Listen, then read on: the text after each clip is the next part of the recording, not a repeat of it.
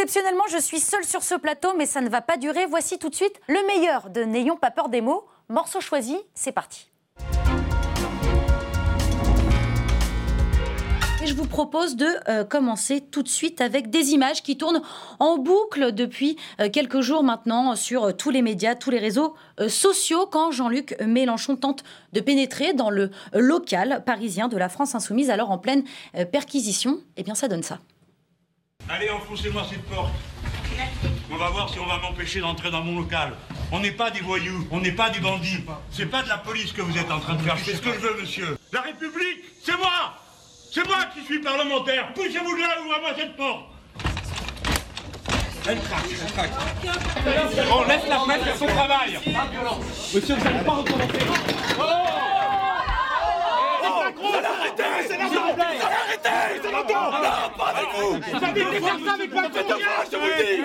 Alors vous touchez pas à personne. Monsieur, je vous l'ai dit. Je vous l'ai dit qu'il était violent.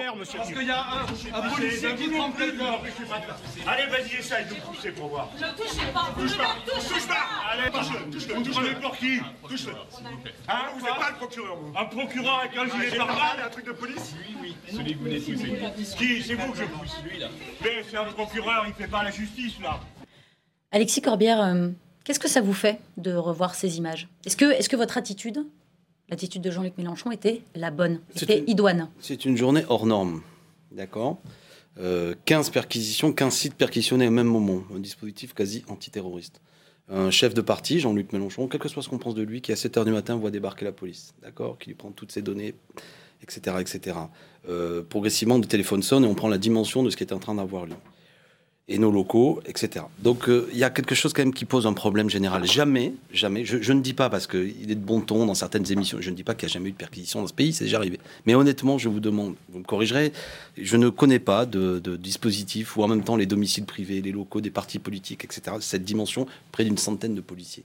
Et nous, on considère, parce que vous nous l'avez dit aussi la presse, parce que là, c'est un de, sous l'intervention du procureur. Il y, a, il y a trois semaines, vous rappeliez on va, quand même non, mais, on va revenir sur tous ces éléments. Mais ma première question, Monsieur Corbière, c'était est-ce que vous regrettez? Est-ce que d'abord, juste, juste un tout petit point là-dessus? Ça, c'est une position, un débat moral. Vous jugez. Ça, a eu lieu. Moi, moi je ne juge pas. Je vous pose la question. je vous dis comment vous vous positionnez par rapport à ça? Me concernant, je pense qu'effectivement, quand un policier prend la gorge quelqu'un, le fait tomber par terre, que je sens que ça peut dégénérer, j'interviens comment dire, avec une certaine énergie. Physiquement Avec une certaine énergie, que les choses soient claires. vous voyez le fonctionnaire de police, je ne l'ai pas touché, et je demande à son supérieur hiérarchique de calmer ce fonctionnaire de police. Et on le voit dans les images. Inutilement excité. Et je pense que c'était d'intérêt général par rapport à la manière dont ça aurait pu dégénérer.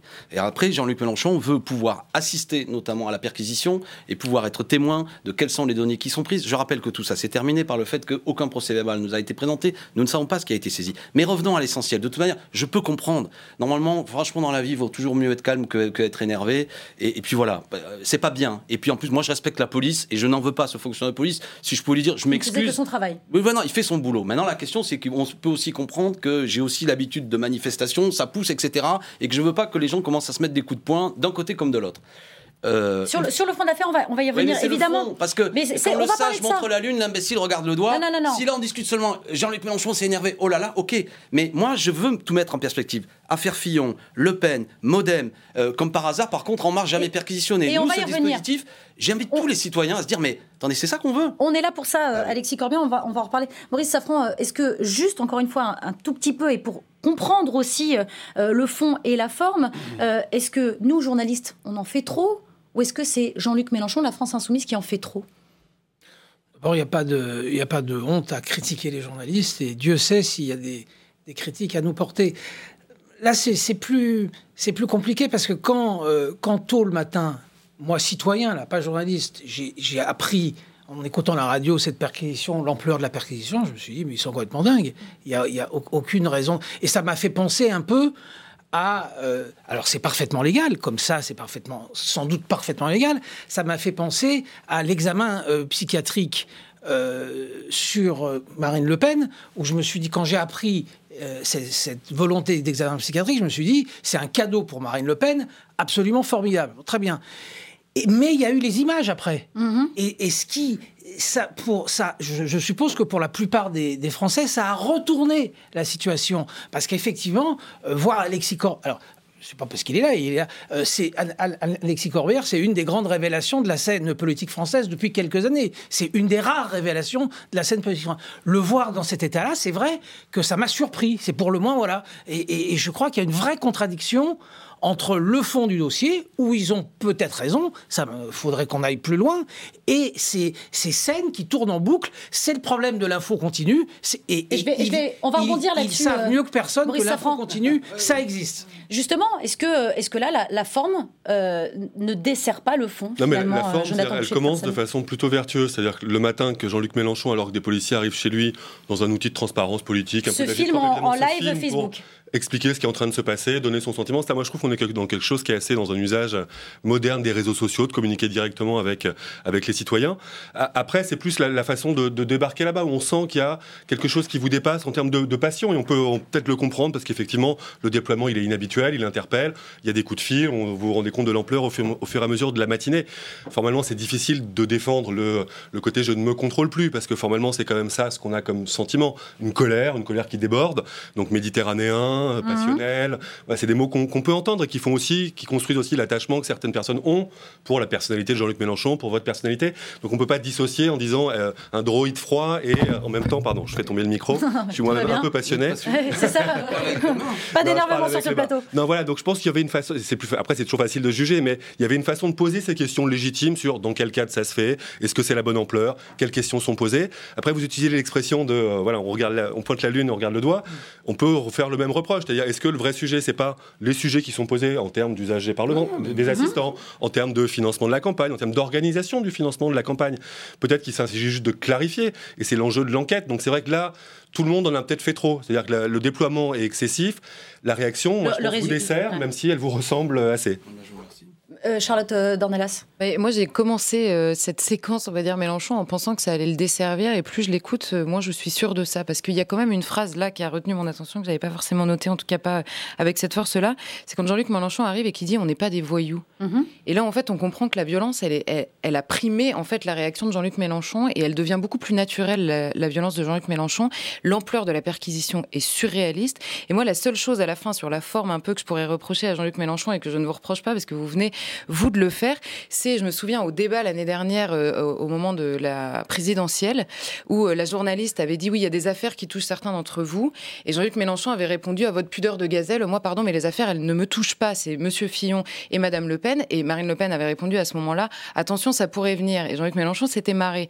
Et c'est plus ça que je reproche à Jean-Luc Mélenchon, c'est aujourd'hui de dire, eh ben oui, euh, il y a une question sur la politisation de la justice dont il niait la possible existence il y a encore six mois.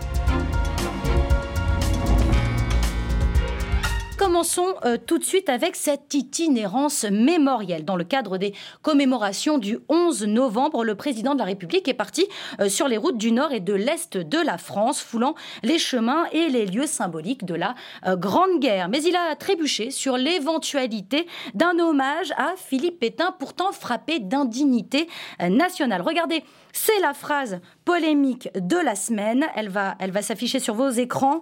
Pétain a été un grand soldat pendant la Première Guerre euh, mondiale. Emmanuel Macron a même tenté de justifier sa démarche. On l'écoute. Maréchal Pétain a été pendant la Première Guerre mondiale aussi un grand soldat. Voilà. C'est une réalité de notre pays. C'est aussi ce qui fait que la vie politique, comme l'humaine nature, sont parfois plus complexes que ce qu'on voudrait croire. On peut avoir été un grand soldat à la Première Guerre mondiale et avoir conduit à des choix funestes durant la Deuxième. J'ai toujours regardé l'histoire euh, de notre pays en face je me suis toujours opposé euh, aux idées, euh, au défaitisme français lorsqu'il a pu exister, euh, à la complaisance avec toute idéologie. Vous ne pouvez pas me reprocher à moi d'avoir été ambigu sur ce point. J'ai toujours été absolu dans ce combat. Mais je reconnais aussi la part que les maréchaux ont joué, que notre armée a joué dans la victoire française. Nous sommes en train de célébrer le centenaire, le centenaire de la victoire et de la paix. La victoire d'une nation combattante, c'est pour ça que j'ai voulu que les poilus et ceux de 14 rentrent au Panthéon. Et c'est aussi la victoire d'une armée française et de ses maréchaux.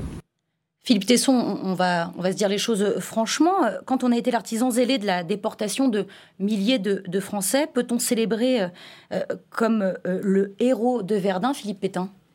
Bon, oui, je, je, vous laisse dire, parce que vous êtes jeune et je comprends que vous posiez la question, mais vous n'avez pas entendu la réponse. C'est un faux problème, c'est une fausse, une fausse polémique. Ah, c'est une fausse polémique, comme le, dit euh, Benjamin Griveaux Le problème est résolu depuis longtemps. La plupart des. Mais si c'est une fausse polémique, elle a été relancée par Emmanuel Macron lui-même euh, on dit que ça a été lancé par, par Emmanuel. Pas du tout. C'est une polémique qui a été entretenue par la presse, par la meute la meute, je dis bien le problème, on aura l'occasion d'ailleurs de développer ce concept de meute autour de Macron, contre Macron, entretenu donc par la meute d'adversaires politiques de, Macron. c'est quand même lui qui donne la matière à la presse. Mais oui, il me semble. Les prédécesseurs, tu me permets de terminer. C'est lui qui donne la matière à la presse. Les prédécesseurs de Macron, de toute façon, tous été absolument d'accord entre eux. Il y a, ils ont entretenu tous deux, ils ont admis le principe, et nous l'avons admis derrière lui, des deux figures de Philippe Pétain. Il y a deux figures. Mais ça, c'est le, travail, ça, le travail des historiens. Et il y, a la, il y a la figure noble voilà, c'est tout. Le problème, la cause est entendue. Il n'y a pas de débat là-dessus autour de bah, ça. il y a temps. Il y, a un débat parce que c'est quand même Emmanuel Macron qui est euh, euh, maître de ses paroles et qui donne la matière aux journalistes de s'interroger sur la raison pour laquelle il, dit cette phrase. Il répond à une question, certes. Je ne peux pas, euh, croire, en tout cas, que Emmanuel Macron, quand il dit ça, il ne sait pas qu'il va y avoir une répercussion derrière. On devait avoir une semaine, on devait avoir une semaine de commémoration, une semaine de pédagogie où on interroge l'histoire sur notre actualité, sur notre civilisation, sur notre euh, actualité politique aussi. Oui, on vit une période de grande confusion. Emmanuel Macron n'a pas le droit de donner des gages à l'extrême droite. Et c'est ça qu'il fait en faisant ça, en reconnaissant la figure historique qu'a été le maréchal Pétain lors de la Première Guerre mondiale. On ne peut pas dire, quand on a été frappé, quand l'État français, au sorti, à la sortie de la Seconde Guerre mondiale, a été taxé, a été frappé d'indignité nationale, expliquer qu'il a été un grand soldat lors de la Première Guerre eh mondiale. Ben, ça, c'est un problème. Et encore une fois, il, est, il, est, il se met à la place du professeur d'histoire. On ne demande pas au président de la République de faire de, des cours d'histoire. On demande au président de la République de faire de la pédagogie.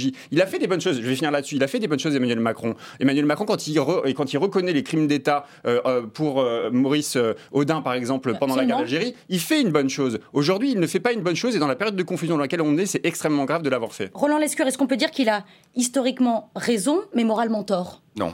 Moi, je pense qu'il a historiquement raison parce que c'est pas de la confusion. Le sujet, c'est que l'histoire de France, elle est pleine de contradictions et que ces contradictions, il faut y faire face, il faut les reconnaître, y compris pour mieux comprendre là où on va.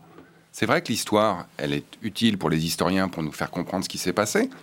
Elle est aussi utile pour les politiques pour comprendre là où on va et reconnaître que le général Pétain a été un grand soldat d'une part et d'autre part que le maréchal Pétain a été euh, l'homme qui a failli faire couler la France après l'avoir sauvée 20 ans auparavant, c'est reconnaître ces contradictions.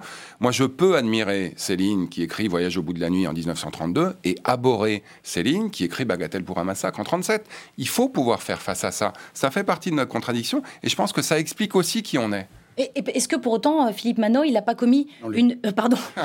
Jean-Luc Manot, je vais confondre tous les prénoms. Hein, si c'est Pétain, vous avez essayé Pardon, désolé, non, je vais essayer de faire attention. Jean-Luc Manot, pardon. Euh, est-ce qu'il n'a pas quand même commis une maladresse Ou alors il ne s'est peut-être pas douté de l'émotion que cette phrase aurait pu, allait susciter? Bah, D'abord, s'il parlait pas toutes les 30 secondes au premier micro qui se tend, ce serait sans doute mieux, d'autant plus qu'il était dans des moments assez solennels, qu'il avait décidé de rencontrer les Français. Il n'était pas obligé d'aller sur ce terrain-là. Et quand on lui demande, est-ce que l'hommage rendu dans la cour des Invalides, aux huit maréchaux dont Pétain. Quand il utilise ce mot, il dit ça me paraît légitime. Moi, personnellement, je conteste la légitimité de cet hommage. Pourquoi? D'abord parce que je suis d'accord avec Macron quand il dit, avec le président Macron, quand il dit dans l'histoire, on, ne gomme pas, on ne pardonne pas. C'est pas le rôle. D'accord là-dessus. Et donc, il n'est pas question à la stalinienne de gommer euh, le visage ou le nom de Pétain sur, euh, euh, sur son rôle en 18. Mais enfin, on a ensuite pas seulement des choix funestes, on a, on a des, des dizaines de milliers de morts. Et, choix funestes, c'est un euphémisme, c'est quand même malvenu. Évidemment. Enfin, écoutez, ah oui, euh, il a fait des choix funestes. Non, non, il a fait un crime contre la République. Il s'est allié à l'ennemi. Il a, il, a, il a accepté qu'on remplisse des wagons de juifs pour les emmener à Auschwitz. C'est pas un choix funeste, c'est pas un choix, c'est une horreur absolue. Et Là-dessus, je veux dire simplement, comment on peut expliquer à des gamins que quand quelqu'un est condamné à la déchéance nationale, à la confiscation de ses biens, qu'on continue à l'honorer? Et en un mot, je veux dire que la République est bonne fille, on peut quand même pas lui demander de rendre hommage à ceux qui l'ont violée. Allez, je vous propose maintenant euh, d'évoquer euh, le dernier coup de sang d'un homme un coup de sang qui, comme souvent avec lui, se matérialise en 140 signes. À peine rentré de la capitale française où il se trouvait le week-end dernier, Donald Trump s'en est pris à Emmanuel Macron, une salve de tweets assassins dont celui-ci, vous allez le euh, découvrir à l'écran. Le problème est qu'Emmanuel Macron souffre d'une très faible cote de popularité en France, 26%, et un taux de chômage à près de 10%. Il essayait simplement de changer de sujet. Au fait, il n'y a pas de pays plus nationaliste que la France, des personnes très fières et à juste titre. Le président français a préféré lui répondre à travers un entretien sur CNN et en anglais, s'il vous plaît. Nous avons eu une très bonne discussion ce matin. Il a confirmé devant la presse que ça va bien. Est-ce que cela veut dire que son tweet était une erreur? Je ne sais pas, ce n'est pas à moi de commenter son tweet. Je préfère toujours avoir des discussions directes ou répondre aux questions plutôt que de faire ma diplomatie par tweet. Roselyne Bachelot, c'est la guerre, ça y est, entre les États-Unis et la France quand Emmanuel Macron dit c'est un objet de politique intérieure américaine, sans doute, c'est quand même quelque chose qui est euh, extrêmement violent pour Emmanuel Macron. Euh, c'est une véritable insulte. Euh, et c'est une insulte au peuple français, parce qu'il nous a quand même clairement traité de collabos. Hein, dans le, comme... En apprenant l'allemand à la fin de la guerre. On est heureusement que les Américains euh, sont, sont arrivés, parce qu'on était dans la main des Boches. Non, vraiment, euh, quand on décode le, discours de Trump, moi, je veux dire, j'en suis la, fille de, de, de, deux résistants. Quand j'ai entendu certains membres de mon ex-famille politique défendre Trump plutôt qu'Emmanuel Macron, je me suis dit, est-ce que la haine en politique l'emporte sur le bon sens et le sens de l'histoire? J'ai été véritablement horrifié. Touché. Euh, ah, j'ai été touché, mais euh, j'ai été au bord des larmes. Je me suis dit, est-ce qu'à un moment, on ne peut pas laisser ces haines recuites, ce, ce, combat politique, pour dire que ce qu'a dit M. Trump est absolument euh, inacceptable. Hmm. Inacceptable. Fake news. Fake news. comment, Bruno Judy, comment vous interprétez cette salve de, de messages? D'abord, son voyage euh, en France euh, a été euh, commenté durement aux États-Unis. J'allais y venir. Est-ce que ça explique les choses Oui, oui, ça explique. Parce que quand il est rentré, il faut savoir que dans les médias américains, et notamment les, les, humoristes, le lundi soir ou le mardi soir, ils se sont payés sa tête toute la soirée parce qu'il n'a pas voulu aller salir ses chaussures, il pleuvait. Voilà, il n'a pas marché avec les autres chefs On sait que c'est les services de sécurité qui n'ont pas autorisé les hélicoptères à décoller et du coup, il n'est pas allé dans ce fameux bois Bello euh, où sont tombés de nombreux euh, euh, soldats américains pendant la Première Guerre mondiale. donc, sur le plan intérieur, ça s'est mal passé. Il a été critiqué et en plus. Qui explique le, et en plus, le décalage. Oui, C'est-à-dire que les tweets sont partis le mardi. Il y a une deuxième chose, ses conseillers l'ont alerté sur le fait que le discours d'Emmanuel Macron sous l'arc de triomphe, c'était un discours qui, qui, était aussi très dur à son endroit. il lui était adressé hein, à, certains endroits. voilà, les critiques. la chanteuse. plus, vous ajoutez Angélique, Angélique, Kidjo. Angélique Kidjo, qui était allée chanter aux États-Unis contre, euh, au moment de l'investiture de, de, Trump. Tout ça ajouté a fait que Trump, euh, son sang n'a fait qu'un tour et il y a eu ces tweets euh, violents, cette avalanche qui est tombée. J'allais dire, Emmanuel Macron rentre dans le rang puisque Angela, Angela, Merkel avait eu droit à son lot de tweets, Justin Trudeau a eu droit à son lot d'insultes, Theresa May aussi, autour autour d'Emmanuel Macron, de Emmanuel Macron, la séquence best friend franco-américain versus Trump Macron, elle est terminée. Euh, on attend de voir comment ils se retrouveront la prochaine fois. Objectivement, il était à côté de la plaque. Il a fait beaucoup de politique. Il a fait beaucoup de politique intérieure. C'est voilà, c'est Trump euh, et Emmanuel Macron a plutôt bien euh, a plutôt bien joué l'affaire depuis le, porte-avions. Je trouvais que c'était assez malin la façon dont il a pris de la hauteur. C'est pas un mauvais coup hein, pour lui sur le plan intérieur parce que moi je pense que les Français ils comprenaient pas trop son petit jeu avec avec Trump. C'est plutôt pas pas mal joué pour lui. Je vous propose de revenir sur ce mouvement protéiforme, hétérogène, disparate, qui depuis samedi dernier continue d'irriter le gouvernement. Qui sont les gilets jaunes des pacifistes apolitiques qui montrent gentiment leur mécontentement face à la hausse des prix du carburant ou de violents manifestants qui troublent l'ordre public? Pour Benjamin Griveaux, la réponse est claire. On écoute le porte-parole du gouvernement à la sortie du dernier Conseil des ministres. Il y a des souffrances légitimes qu'il faut entendre mais il y a aussi eu, euh, le week-end dernier et encore euh, jusqu'à ce matin, des comportements inacceptables. Il faut être intraitable sur l'ordre public. La liberté euh, n'existe que si il y a l'ordre public. Et nous ne pouvons accepter les deux personnes qui sont décédées, les centaines de blessés chez les manifestants, et bien sûr les blessés chez les forces de l'ordre. Nous ne pouvons pas non plus accepter les propos racistes, xénophobes, antisémites, homophobes, qui parfois euh, ont été entendus, ont été euh, filmés et ont été tenus euh, à l'endroit de certains de nos compatriotes qui se trouvaient là. La réponse de l'État a été ferme et la sévérité sera de mise comme elle l'a été depuis le premier jour. Pascal Perrineau, est-ce que le gouvernement a pris la mesure de ce qui se passe en France depuis une semaine? Peut-être pas, parce que c'est un mouvement qui est difficilement euh, saisissable. C'est un mouvement dont la nature est assez radicalement nouvelle quand vous regardez l'histoire des mouvements sociaux. On a affaire en effet à un mouvement qui n'est pas encadré. Euh, il y a eu de grandes manifestations de ce type dans le passé, mais il y avait toujours derrière un représentants, un syndicat. Euh, il y avait une structuration. Là, c'est un mouvement en effet qui part de manière extrêmement horizontale, de manière qui s'articule en effet sur le réseau euh, du web et qui va faire descendre dans les ronds-points d'autoroute, etc., des hommes et des femmes qui jusqu'à maintenant très souvent, n'avaient jamais manifesté. Il y a beaucoup, comme on dit, de primo-manifestants dans cette population, avec des gens qui n'avaient pas l'habitude de battre le pavé euh, des villes moyennes euh, ou des grandes villes. Moi, j'étais en Bourgogne euh, quand c'est arrivé, j'étais frappé, je regardais qui était en effet sur les barrages. Vous aviez toutes les générations, vous aviez tous les milieux sociaux, c'est assez frappant, même si en effet il y a une surreprésentation de ce qu'on pourrait appeler euh, les couches moyennes euh, euh, inférieures, tous les âges et tous les milieux politiques. Il ne faut pas que tel ou tel arbre en effet, de personnes qui peut tenir un propos xénophobe, antisémite, cache la forêt de la diversité politique de ce peuple qui s'est retrouvé, en effet, dans ce mouvement des Gilets jaunes. Il y avait une grande diversité. Euh, Philippe Manière, est-ce que euh, vous craignez euh, des débordements pour le rassemblement de demain? Je ne les crains que par méthode. J'espère qu'il n'y a pas à les craindre.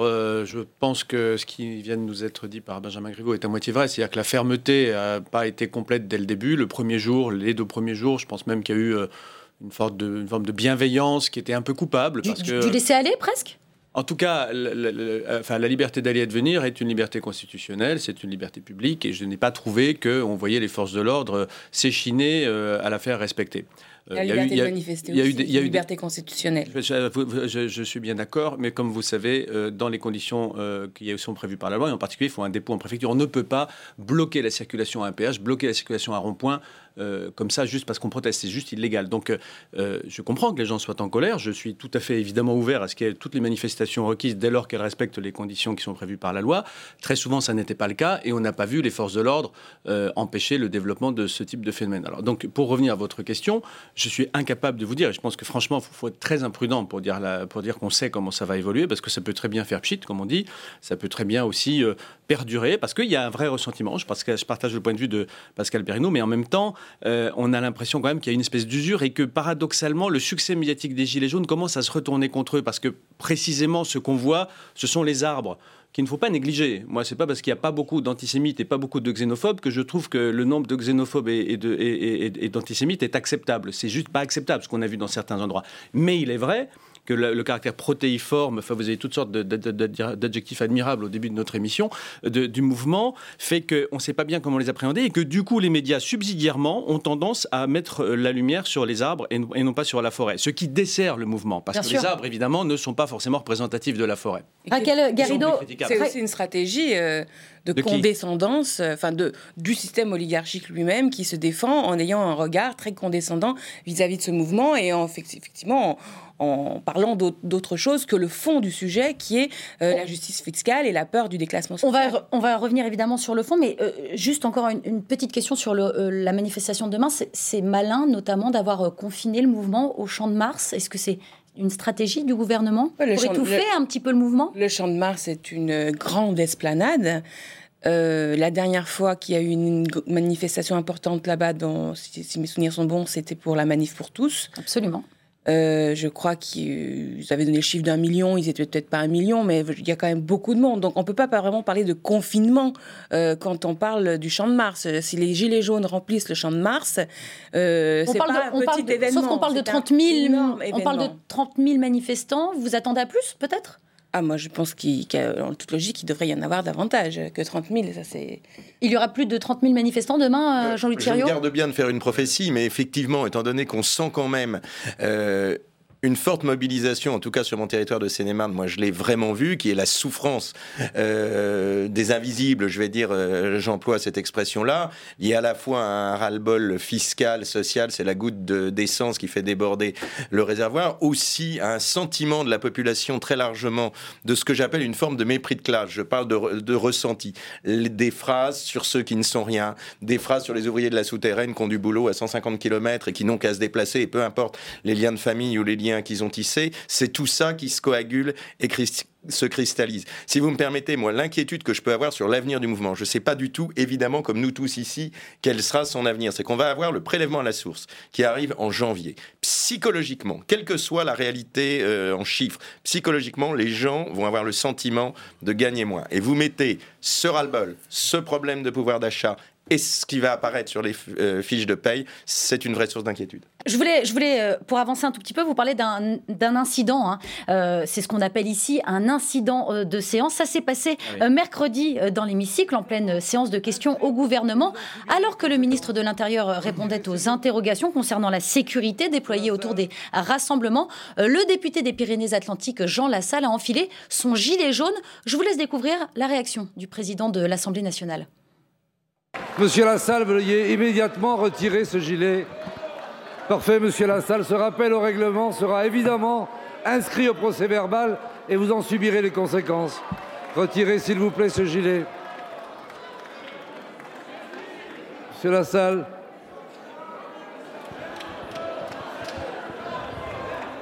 Monsieur Lassalle, s'il vous plaît, allez manifester hors de cet hémicycle. La séance est suspendue. Une suspension de séance qui a permis à la députée Marine Le Pen d'exprimer son soutien total au geste de Jean Lassalle. Oh, mais qu'a-t-il donc fait de si catastrophique, dramatique, que l'on doive suspendre la séance? Rendez compte? Il a mis un gilet jaune. Non mais écoutez, la majorité est pitoyable et grotesque objectivement, et, je euh, vois que M. Ferrand a décidé lui aussi de participer à, cette, à ce théâtre, à cette dramatisation. Euh, moi, je, moi, je trouve qu'on euh, euh, doit être fier de porter le gilet jaune. Je pense qu'il faut immédiatement envoyer peut-être les CRS, puisque M. Castaner fait ça très bien. Il fait rien de bien, sauf envoyer les CRS. Il fait ça très bien pour aller se saisir peut-être de M. de monsieur Lassalle et, et, lui mettre les menottes, car il a mis un gilet jaune. C'est le temps de la récupération euh, politique, euh, Pascal Perrineau on est, en plein dedans, là Les vannes sont ouvertes. Euh, mais la personnalité de Jean Lassalle est intéressante, parce que pour tous les Françaises et les Français qui se souviennent de la campagne de Jean Lassalle, il y avait la campagne un côté décalé. La campagne présidentielle, il y avait un côté décalé. Il y avait un homme qui avait fait d'ailleurs son tour de France. À pied. Voilà, à pied, pour recueillir les doléances des Français à la base, et qui exprimait très bien, on le voit jusque dans la cartographie électorale de Jean Lassalle, euh, toutes ces régions de montagnes petites et moyennes. Euh, il y a plus, en effet, plus on monte en France en termes de mètres dans la commune, plus Jean Lassalle, à la dernière élection présidentielle, monte. Et ce qui, ce qui, ce qui montre en effet qu'il avait réussi à, représenter d'une certaine manière euh, les intérêts, les demandes, les angoisses, les inquiétudes de personnes qui sont peu ou mal représentées. Mais ensuite, voir en effet des élus de la nation tenter de piétiner euh, les règles qui organisent le débat démocratique euh, dans une institution comme l'Assemblée nationale, le moins qu'on puisse dire, c'est étrange, et que le rapport à la règle, du moins chez Marine Le Pen, dans ce qu'elle dit, est un rapport, en effet, qui connaît deux poids et deux mesures. Pour commencer cette belle émission, je vous propose d'écouter trois personnes en colère. Ils sont bretons, ils sont furieux et ils portent des gilets jaunes. Malgré euh, les discours, malgré les rendez-vous avec le gouvernement, ils restent fermes sur leur position et sur leur rond-point. On écoute Bruno, Amaury et Benoît. Ça n'apaisera pas. On ne va pas changer de cap. Voilà, ça c'est certain, on ne va pas changer de cap. Euh, euh, moi, ça fait un peu plus d'une semaine que je suis là. Euh, je vois les gens, mais dans la misère. Avec qui? Avec huit gars qu'on ne connaît pas, qui ont été élus? Par qui? Par quoi? Nous, on n'était pas au courant. Non. non. On connaît personne. On connaît personne qui a été élu. C'est souvent des annonces de com qui sont faites pour apaiser les choses. Nous, tant qu'on n'a rien d'écrit noir sur blanc sur les décisions précises, impactantes pour le pouvoir d'achat, eh bien, euh, on ne bougera pas. Ça continuera. Le mouvement va continuer. Nicolas vrai après 15 euh, jours de mobilisation, qu'est-ce qui se passe exactement? C'est la rue qui a pris euh, le pouvoir de ce mouvement? Alors, est-ce que la rue a pris le pouvoir? Je ne sais pas. Mais d'abord, il faut essayer de comprendre ce mouvement. Si on regarde l'histoire, c'est une ça rentre dans les phénomènes de jacquerie, c'est-à-dire, comme on l'a vu, il n'y a pas de leader, euh, il y a un projet qui peut fluctuer, mais il y a une revendication qui est très forte euh, sur le problème de, euh, sur le problème de l'impôt. Et c'est vrai qu'on a un face-à-face entre euh, la rue et maintenant le président de la République euh, sans intermédiaire, puisque euh, les différentes tentatives ne fonctionnent pas. Donc, ni syndicats, ni partis politiques, ni même gouvernement. Alors, est-ce que la revendication est fondée? Je crois que c'est ça la grande difficulté, c'est que de fait, elle est fondée.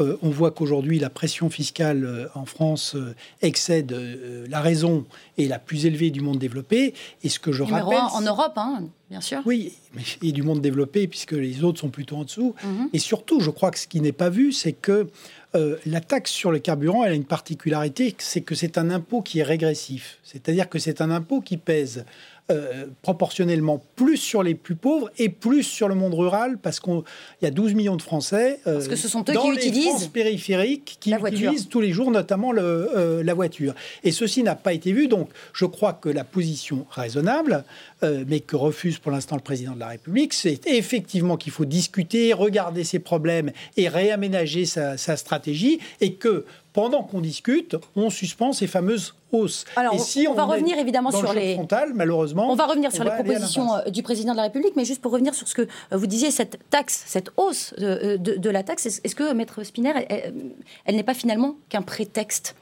Non, je pense que c'est la goutte d'eau qui fait déborder le vase. Je pense que depuis des années, les gens qui travaillent ont un sentiment de déclassement. On travaille, on ne peut pas vivre. Et on se prive, on se prive, on se prive. Et puis un jour, la goutte d'eau arrive et tout explose. C'est conjugué en même temps avec un sentiment d'abandon. Euh, la poste a fermé, euh, l'hôpital s'est éloigné, euh, le tribunal va également disparaître. Vous faites référence à cette France périphérique aussi de, de, Christophe Guillouis? Non mais je, ah, fais, je, fais, je fais référence au fait que plus de 40% des Français ne vivent pas dans les agglomérations et dans les métropoles, et qu'ils sont les grands oubliés, et qu'à un moment donné, il y a un sentiment de ras-le-bol, et pourquoi il y a l'étincelle? Eh bien, c'est l'essence. La violence euh, des précédents euh, rassemblements de, Gilets jaunes, notamment à Paris, fait craindre le pire euh, pour demain, pour ceux qui, malgré les injonctions à ne pas venir manifester, se rassembleraient quand même au cœur de la capitale. L'avertissement du Premier ministre est très clair. Le ministre de l'Intérieur a invité celles et ceux qui envisageaient de se rendre à Paris samedi prochain pour manifester à ne pas le faire. Il ne s'agit pas d'interdire de s'exprimer, mais bien d'éviter qu'ils soient pris au piège, d'une certaine façon, euh, que leur tendent les casseurs. Pour y faire face, le gouvernement va mobiliser des moyens exceptionnels qui s'ajouteront aux 65 000 forces de sécurité qui seront déployées dans toute la France. Nous continuerons à interpeller, à traduire en justice toute personne prise en flagrant délit de violence ou de dégradation. Nous continuerons à faire preuve de la plus grande fermeté. Nous nous battrons contre la haine et contre la violence qui s'exprime dans une incroyable violence. Guillaume Durand, est-ce qu'il faut euh, euh, craindre le pire? Vous pensez qu'on n'a pas encore aujourd'hui atteint euh, le degré maximal de la violence? Ça peut encore aller plus loin? Franchement, je n'en sais rien, Clémentine. Je pense que ce serait très bien, effectivement, que tout le monde s'explique complètement sur ces phénomènes-là. Moi, je disais simplement tout à l'heure qu'on est dans une séquence historique à répétition et qu'aujourd'hui le mouvement, comme dit Philippe, étant totalement hétérogène, contrairement au mouvement qu'on a connu précédemment et qui présentait les alternatives, là il n'y en a aucune, puisque les gens qui sont dans la rue ne sont d'accord sur rien et que les renseignements spéciaux qui font des enquêtes voient qu'on mélange les black blocs, la génération identitaire, des gilets jaunes énervés, des gilets jaunes pacifiques, maintenant des lycéens, des étudiants, etc. C'est ça qui est dangereux. C'est-à-dire qu'ils n'ont pas. Qui demain Moi, je ne suis pas du tout dans la logique qui serait la logique plébiscitaire qui consisterait à dire moi ou le chaos. Simplement, le problème, c'est qui demain? C'est qui dans, dans ce week-end? Il y aura une alternative à Macron. Philippe a dit d'une manière très juste, et d'ailleurs on pense tous, que, que d'une certaine manière, d'une certaine manière, ce quinquennat est en tellement grande difficulté qu'on peut presque le traiter à l'imparfait. Mais maintenant, la question qui se pose, hein. mais la question qui se pose est la, est la question fondamentale de qui nous sommes par rapport à ces pouvoirs que nous avons nous-mêmes installés et que nous contestons. Dire que c'est simplement parce qu'on supporte plus les élites, c'est un peu court. Euh, moi, je, Clémentine Autain. je pense que c'est les élites qui ne supportent plus le peuple. Hein. L'un n'empêche pas l'autre. Oui, mais, ça, ça, provoque une. Mais il y a d'abord ça. Expliquez, alors expliquez, expliquez-nous ça. Et ces élites se sont euh, depuis des années désintéressées de ce qui se passait.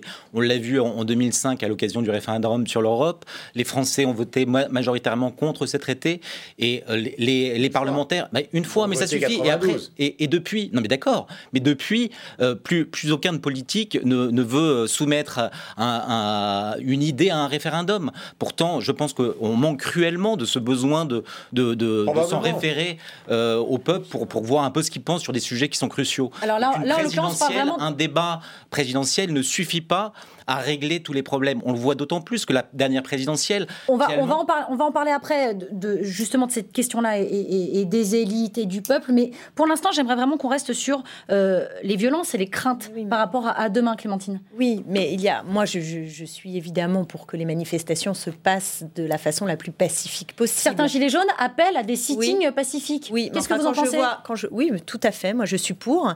Euh, mais je veux exprimer ici mon inquiétude parce que les images de Mantes-la-Jolie avec la police euh, qui a les étudiants hein, qui ont été euh, des lycéens. Des lycéens, c'est pas des étudiants. Zéro blessé. C'est pas des étudiants. Mais vous avez vu la scène des humiliations D'accord, mais enfin, oui, les images ne sont pas plus importantes que les faits. De la même manière, comme le disait Philippe, les mots ne sont pas plus importants que les choses. C'est-à-dire que les réformes. que, vous... que, que, Macron. J'aimerais bien pouvoir quand même. Allez-y, Clémentine. Oui, mais vous me coupez à chaque fois, alors que j'essaie de, vous écouter. Euh, voilà, je voudrais pouvoir finir euh, une idée. Donc, je parle de Mantes-la-Jolie et je pense que ces images ne sont pas que des images, mais une réalité du traitement de la police et que par ailleurs, sur des faits graves, on a aussi eu un étudiant qui, et pas qu'un, mais je pense au premier parce qu'on en a vu les images, qui et, a été et, en même temps à la joue avec des flashballs. Et en, et en même temps, les images qu'on a, vues le, week-end dernier sont tout aussi voilà, donc choquantes. ce que je veux dire, c'est que la police est à cran. Et euh, le gouvernement porte une responsabilité parce que quand il appelle au calme le gouvernement, mais que dans le même temps il ne donne aucune réponse aucune réponse. Il porte une responsabilité et il met les policiers dans une situation absolument intenable. Et de l'autre côté, et de l'autre, mais évidemment, c'est sa responsabilité. Donc quand ensuite on, on les entend partout expliquer aux oppositions qui ne disent que ça, manifester, allez-y pacifiquement, et que maintenant même appeler à manifester deviendrait un appel à dire euh, allez-y, euh, cassez tout, ce, qui n'est évidemment pas du tout le cas. Bien sûr. Mais il faut revenir sur le. Non, mais ce qui, est, très important, parce qu'on parle beaucoup des violences, et moi, je ne je, je, veux pas les, les, sous-estimer. Bien sûr. Mais je veux dire que si justement on veut les battre en brèche, il faut traiter du fond. Il faut, c'est pas parce qu'on va, on va, on va, il faut traiter bien sûr, du fond. Si je peux me et, que, ce que, et je terminerai là-dessus, ce que disait Guillaume Durand tout à l'heure est tout à fait fondamental. C'est-à-dire que maintenant, on est face à une crise politique majeure et que la question qui devrait être en boucle sur toutes les chaînes d'infos, c'est quelle issue? Comme toujours, à chaque euh, événement tragique, un son lot de théories euh, complotistes. C'est la phrase polémique de la semaine. Elle est signée Maxime Nicole, l'une des figures les plus populaires des Gilets jaunes. Il voit dans la fusillade de Strasbourg un coup monté. On l'écoute. La force jaune, fusillade. Vous aimez... En fait, il y a des gens qui aiment bien euh, diffuser des infos avec des mots fusillade, attentat, mort. Ah Je sais qu'il y, a eu des coups de feu. Il y a eu des coups de feu, il y a des blessés, il y a peut-être un décès. Mais ça se trouve, c'est juste un fou. Donc pour l'instant, personne ne sait rien. Et, si c'était un attentat, dites-vous bien que le mec qui veut faire un attentat vraiment, euh, il n'attend pas qu'il y ait trois personnes dans une rue le soir à 20h. Il, va en plein milieu des Champs-Élysées quand il y a des millions de personnes et il se fait exploser. Ça, c'est un vrai attentat. Le reste, C'est des effets pour faire peur. L'idée qu'un attentat aurait pu être fomenté par le gouvernement pour étouffer la mobilisation des Gilets jaunes a tout simplement anéanti. Le député euh, La République En Marche du Barin, Bruno Studer, s'insurge contre ceux qui crient au complot d'État. Mesdames et messieurs, dans ce moment tragique où je veux croire à l'union, au rassemblement, j'exprime notre honte et notre colère face à ceux qui crient au complot d'État et qui voudraient que ce soit la République qui ait organisé cet attentat. Cela cela, dans le confort indécent de leur anonymat sur les réseaux sociaux, derrière un écran de smartphone ou derrière un clavier d'ordinateur, nous devons le dire, ceux-là font preuve d'indignité. Noël ne sera plus jamais comme avant à Strasbourg. Plus jamais. Mais Noël doit rester et restera toujours un moment de partage, de fraternité. Alors, cette phrase polémique, on va, on va la relire ensemble. Vous la découvrez à l'écran. Dites-vous bien que le mec qui veut faire un attentat vraiment, il n'attend pas qu'il y ait trois personnes dans la rue le soir à 20h. Et il n'est pas le seul, hein, Maxime Nicole. Regardez, euh, regardez ces tweets. Hein, exactement, exactement Fabrice Dalmeda, j'allais y venir. Euh, des phrases relevées euh, par un journaliste de l'AFP. On, on, peut lire sur la toile toutes sortes d'infos totalement délirantes, comme ce monsieur hein, qui pense voir dans l'horaire du tweet le fait que les autorités auraient été mises au courant 8 heures avant l'attaque, sauf que non, euh, c'est juste le décalage horaire avec la Californie, siège de l'entreprise euh, Twitter, où celui-ci, euh, regardez, il écrit noir sur blanc, le gouvernement était parfaitement au courant de ce qui allait se passer et les pourris du gouvernement ont laissé la catastrophe se dérouler afin d'installer la peur pour les manifs de gilets jaunes. Et j'en passe, hein, ils ont payé combien le tireur? Bizarre, bizarre. comme par hasard, Fabrice Almeida, pourquoi ce réflexe paranoïaque? Non, mais il y a plusieurs aspects. Il y a des gens, j'allais dire, qui sont euh, dire, de, bonne foi paranoïaques. C'est-à-dire ceux qui, euh, derrière chaque, euh, chaque événement, sont avec cette expression qui a une, une, Vous savez, on appelle ça la diétrologie. C'est-à-dire Ce qu'il y a de caché derrière. Ok. Voilà, bon, donc ça, ça vient de l'italien, parce que c'était en Italie, on fait beaucoup ces, petits, voilà, ces, petits, ces petites analyses comme ça de il y a quelqu'un de caché. Ok. Voilà, bon, nous on appelle ça complotisme aujourd'hui. Il y en a qui sont comme ça. Mais après, il y a tous ceux qui ont une dimension intentionnelle, c'est-à-dire qu'ils le font en se disant cette info de toute façon, euh, elle existe. Comment je peux l'utiliser de manière à décrédibiliser euh, le gouvernement en laissant entendre, en faisant penser? Or, c'est vrai qu'en ce moment, les Gilets jaunes sont face à une question euh, qui est difficile. Il y a eu une réplique donnée par le président de la République. Il y a eu ensuite une deuxième réplique. Puis ensuite, il y a eu des entreprises. Bref, ils sont dans un, dans un état où ils se demandent ce qu'ils vont devenir. Là-dessus survient cet attentat. Et là, il faut trouver le moyen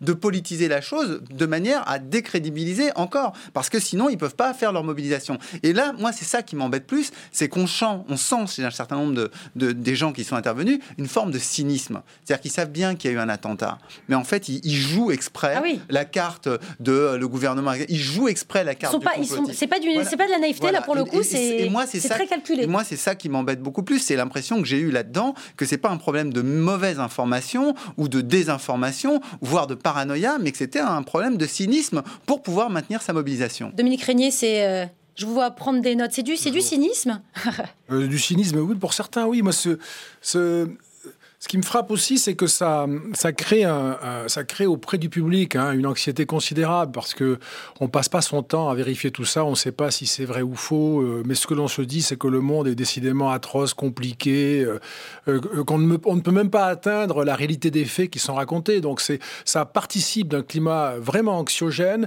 Et je considère pour ma part que dans les semaines, les jours qui se sont écoulés, il y avait quand même une série de pressions politique euh, de, différentes, euh, de différents groupuscules radicalisés à droite ou à gauche qui ont quand même rêvé à un moment de déstabiliser la République, me semble-t-il, et cette, ce, climat-là participe de tout ça. Ce qui est étonnant, quand même, je vais ajouter ça, c'est que ce genre de d'élucubration, quand on relit, vous, avez, vous avez montré la citation, ce sont des élucubrations, on retrouve ça en permanence sur les médias, y compris celui-ci qui légitime ce, genre de zozo. Et c'est même à Sciences Po qu'on les invite. Je suis prof à Sciences Po, j'ai appris qu'ils avaient invité ce zozo. Je sais pas qu'est-ce Maxime, Maxime Nicole? Oui, je ne sais pas qu'est-ce qu'on a pu lui demander de, raconter dans un amphithéâtre. Mais il a, euh, été, il a été décommandé. Hein. Décommandé Je, crois. Hein. C'est une bonne nouvelle parce que moi, ça m'avait surpris d'avoir ça. Et j'ai eu le sentiment en lisant euh, le texte de sa déclaration, quand vous l'avez demandé, c'était une brève de comptoir en fait. Moi, je me souviens des brèves, des brèves de comptoir qu'on pouvait lire, elles étaient beaucoup plus belles. C'était par exemple Le néant, c'est rien, mais en plus grand. Ça, c'était une magnifique brève de comptoir. C'est ça. Là, on n'est pas- tout à fait dans le même brèves, là, registre, qui là. sont un peu, un peu sinistres. ouais. Euh, Jonathan Boucher-Peterson, comment, comment vous regardez ça? Est-ce que, est que les, euh, les entreprises comme Facebook et Twitter ont une vraie responsabilité Est-ce qu'on aurait dû interdire, bloquer ce genre de vidéos Non, mais ça, ça vaut pour là. Enfin, dire, c'est ce qu'il y a de plus classique aujourd'hui. C'est-à-dire le, le discours complotiste à chaque fois qu'il y a un acte un peu euh, ou, terroriste d'ailleurs ou autre. hein. ça vaut pour la parole, euh, la parole verticale d'une manière générale. Ça vaut pour la parole des experts en général. Il y a un rapport de France Stratégie qui est sorti ces, ces jours-ci qui interroge plus largement que sur la simple question du, du terrorisme. Mais le problème, c'est que toute organisation constituée délivrant une vérité qui jusque-là était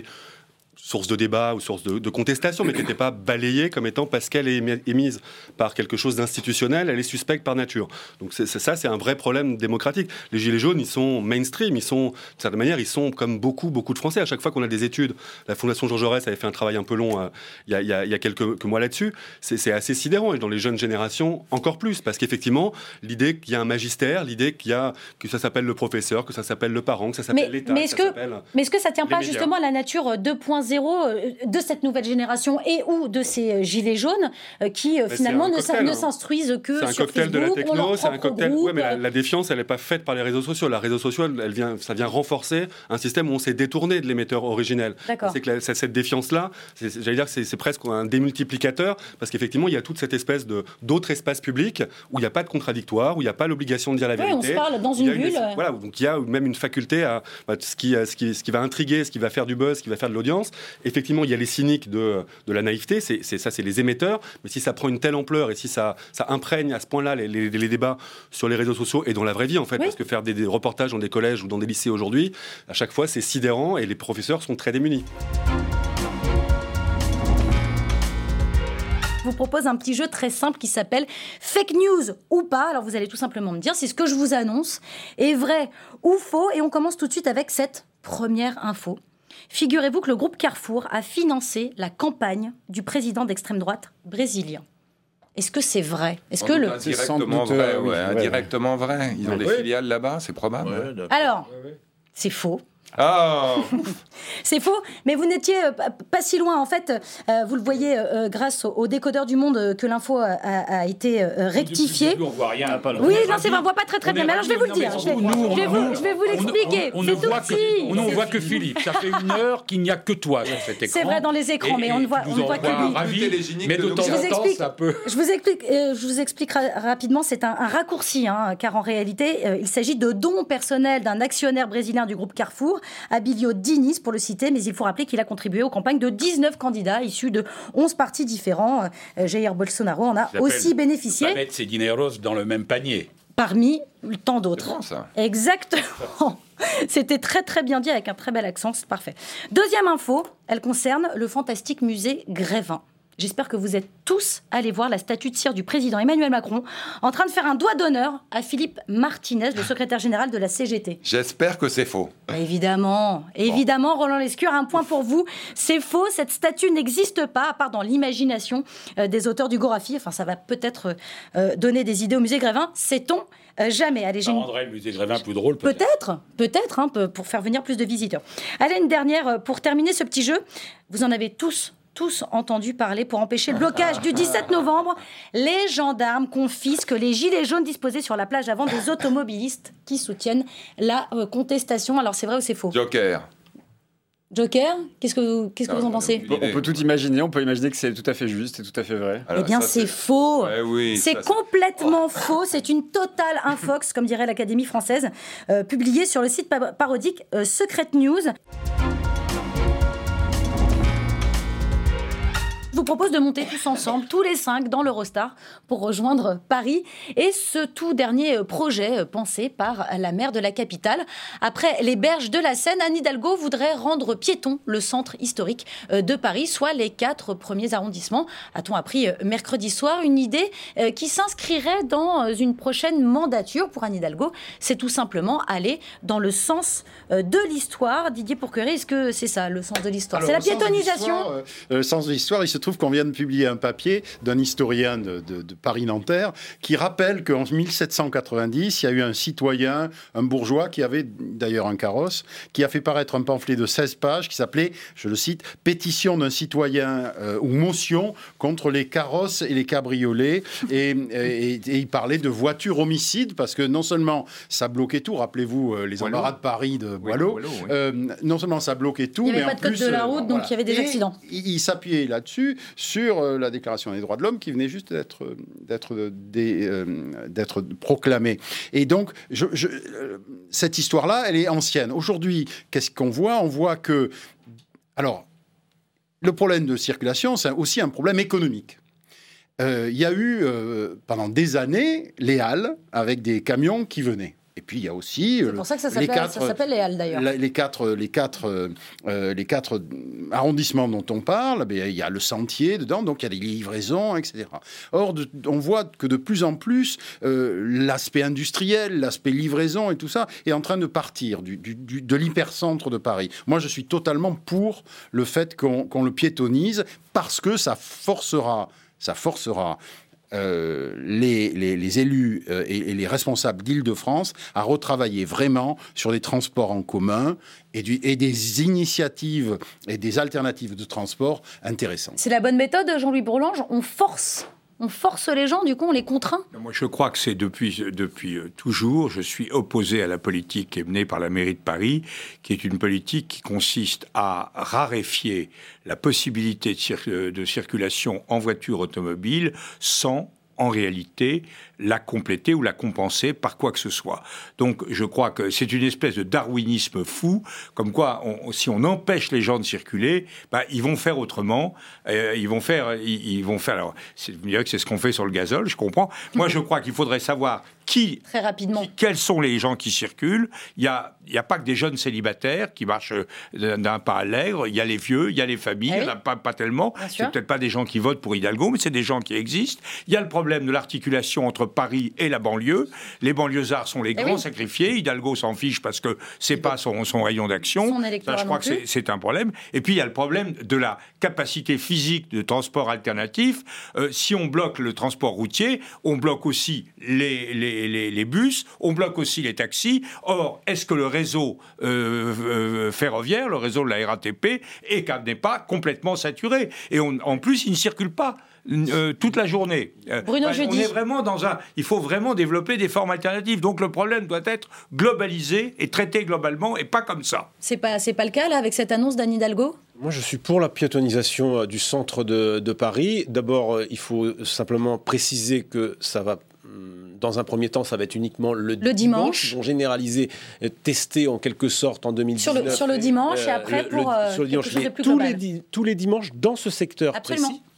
Euh, deuxièmement, euh, c'est quelque chose qui, euh, pour une autre mandature, donc on imagine qu'ils vont essayer de travailler sur des mobilités alternatives. Troisièmement, moi je m'étonne, ça toujours, au fond, dans les centres-villes aujourd'hui, ils sont souvent piétonisés, mais y compris des grandes villes françaises, que les grandes villes européennes, beaucoup des centres-villes sont piétonisés, et que moi je me suis, j'ai toujours été surpris prenant autrefois ma voiture dans Paris, de me retrouver euh, pratiquement à Notre-Dame, euh, dans des embouteillages au bout du, parvis. On est dans le centre de Paris. C'est quand même assez étonnant de pouvoir euh, s'y rendre encore en voiture aujourd'hui. Alors maintenant, une fois qu'on a dit ça... On rentre pas dans l'église en voiture. Non, non, mais on est quand même au bout du parvis, souvent Maintenant, une fois qu'on a dit ça, je fais pas tellement confiance à l'équipe Hidalgo pour euh, le réussir, puisque le gros problème de cette équipe, j'allais dire, c'est la méthode et l'art de l'exécution. Or, on a vu que la piétonisation euh, des voies sur berge avait été un échec. Donc ça ne, peut ça ne peut marcher. Non, mais ça ne peut marcher que avec la concertation, avec de la pédagogie. Surtout l'art de l'exécution. Tout est dans la façon dont ce sera exécuté. Allez, on avance un peu avec euh, cette arrestation euh, filmée, retransmise sur tous les écrans euh, japonais. Carlos Ghosn n'a pas eu le temps de sortir de son jet privé. La police nippone est venue le chercher directement à l'intérieur de son avion posé sur le tarmac de l'aéroport de Tokyo. Soupçonné de fraude fiscale, le patron de l'alliance Renault-Nissan-Mitsubishi a été placé en garde à vue. Alors, pour assurer l'intérim du groupe Renault, on a fait appel au numéro 2, Thierry Bolloré. Je voudrais simplement ce matin euh, souligner, suite aux décisions prises par le conseil d'administration, que la gouvernance du groupe Renault est parfaitement assurée. Alors voilà pour le volet Renault. Côté Nissan, on sent poindre quelque amertume et rancœur qui pourrait peut-être peser dans cette affaire. On écoute le président exécutif, exécutif de Nissan. Je suis forcé de dire qu'il s'agit là du côté obscur de l'ergone, qui a duré de longues années. Il est problématique en termes de gouvernance que le patron de Renault, qui détient 43% des actions, ait également dirigé le groupe Nissan. Car trop d'autorité a été donnée à une seule personne. Philippe Manière, vous qui conseillez aujourd'hui euh, des grands patrons, si on vous avait appelé euh, à la rescousse euh, dans ce cas-là, qu'est-ce que vous auriez répondu? J'aurais été bien embarrassé parce que, enfin, d'abord, je, ne sais pas si les gens qui conseillent effectivement Renault sont plus au courant que nous, mais j'ai l'impression que ce qui est caractéristique de cette affaire, c'est qu'on ne sait pas grand-chose. alors c'est normal, hein, on est dans un pays démocratique, la justice fait son travail, il n'est même pas certain que l'exécutif au Japon sache beaucoup plus de choses que nous. Renault n'est pas Nissan, Nissan n'est pas Renault, même si les deux groupes sont très imbriqués. donc c'est très compliqué de donner des avis ou de faire une analyse quand on a aussi peu d'informations. Et, ce qui est difficile, c'est qu'il est tout à fait imaginable que un discrédit soit délibérément jeté sur Carlos Ghosn, qui incarnait du point de vue des Japonais d'abord le sauvetage admirable de Nissan. C'était un dieu vivant il y a seulement dix ans. Hein puis une sorte de mainmise indue de Renault sur Nissan, car Nissan est beaucoup plus gros et plus rentable que Renault. Enfin, Renault recommence à être rentable, mais pendant longtemps a été vraiment le canard boiteux de, l'Alliance, mais qui aujourd'hui incarne donc euh, celui. C'est un peu les vases communicants, quoi. Ils sont aidés, re-aidés. Si vous voulez, il y a aussi un côté Monsieur Perrichon, c'est-à-dire qu'au début, quand vous empêchez quelqu'un de tomber dans le précipice, évidemment, il vous est très reconnaissant, mais dès qu'il peut ne plus vous avoir euh, euh, devant les yeux, il est assez content de se débarrasser de vous. Alors ça a mis du temps parce que le temps long, c'est le temps japonais, parce qu'il a fallu fallu le temps que Renault remonte du trou. Il a fallu le temps. Ce que, vous êtes en train de dire, c'est qu'il a sauvé Nissan et maintenant on n'a plus besoin de lui. Il y a ça, et puis il y a eu quand même les maladresses du gouvernement français. Vous vous souvenez qu'il y a eu ces allers-retours avec d'ailleurs un certain Emmanuel Macron euh, qui était à l'époque à Bercy. Euh, vous savez que la personne, le Brutus qui plante le couteau dans le dos euh, de, de, ses armes, de, de ses argones, c'est quand même quelqu'un qui a été au bord de Renault et qui a été déclassé en quelque sorte et renvoyé au Japon. Absolument. Alors depuis, on lui avait. Donc, ce que je veux dire, c'est que l'hypothèse selon laquelle euh, qui veut noyer son chien l'accuse de l'arracher. On a trouvé quelque chose à reprocher à Ghosn probablement qu'il y a du Parce vrai. qu'il fallait. C'est impossible qu'il n'y ait rien, mais qu'on doit qu'on exagère. Et on n'aurait jamais fait ce spoon si c'était pas l'occasion de le démonter. Et sans doute, il a prêté le flanc à la critique par son impérium, euh, la vision euh, éternelle qu'il avait de cet impérium, etc. Et puis il y a une autre hypothèse, c'est tout simplement effectivement qu'il y a eu des choses très graves qui ont été découvertes. Et moi, je suis incapable de le dire. Et si quelqu'un peut le dire, je le félicite. Mais dans l'état actuel des choses, je pense que c'est très difficile d'en dire plus. Et pourtant, Raquel Garrido, il y a une forme d'indécence quand on, quand on sait le, le salaire de Carlos Ghosn. Ah, il aurait fait. Très bien payé non, j'entends, mais, hein, si, je peux me permettre. Enfin, pardon. Les hein, soupçons, Pardon, mais les, soupçons de fraude fiscale, le fait d'avoir euh, peut-être euh, éventuellement ah euh, payé le, le, mariage de sa fille en, se servant de l'argent de, de, Nissan, ce sont des soupçons. ça, ça ne serait pas acceptable, évidemment, bien sûr. Il y, a une forme d'indécence à, lire ce genre de peut-être information. Ah il y a une présomption d'innocence, bien, bien sûr. entendu, dans toute affaire judiciaire. Ça, c'est ma déformation professionnelle. Vous n'êtes pas Juliette Méadel, c'est bien. non, mais ah bah, qui elle aussi est une consoeur. Mais elle est une consoeur, mais ça ne l'empêche pas de considérer. Ça m'a beaucoup étonné ces déclarations. Moi, ça m'a pas étonné, ça m'a révolté. C'est hallucinant que le doute qui ne doit pas profiter à l'accusé, on est chez les dingues là. D'accord avec vous. Mais poursuivons sur euh, Carlos Ghosn.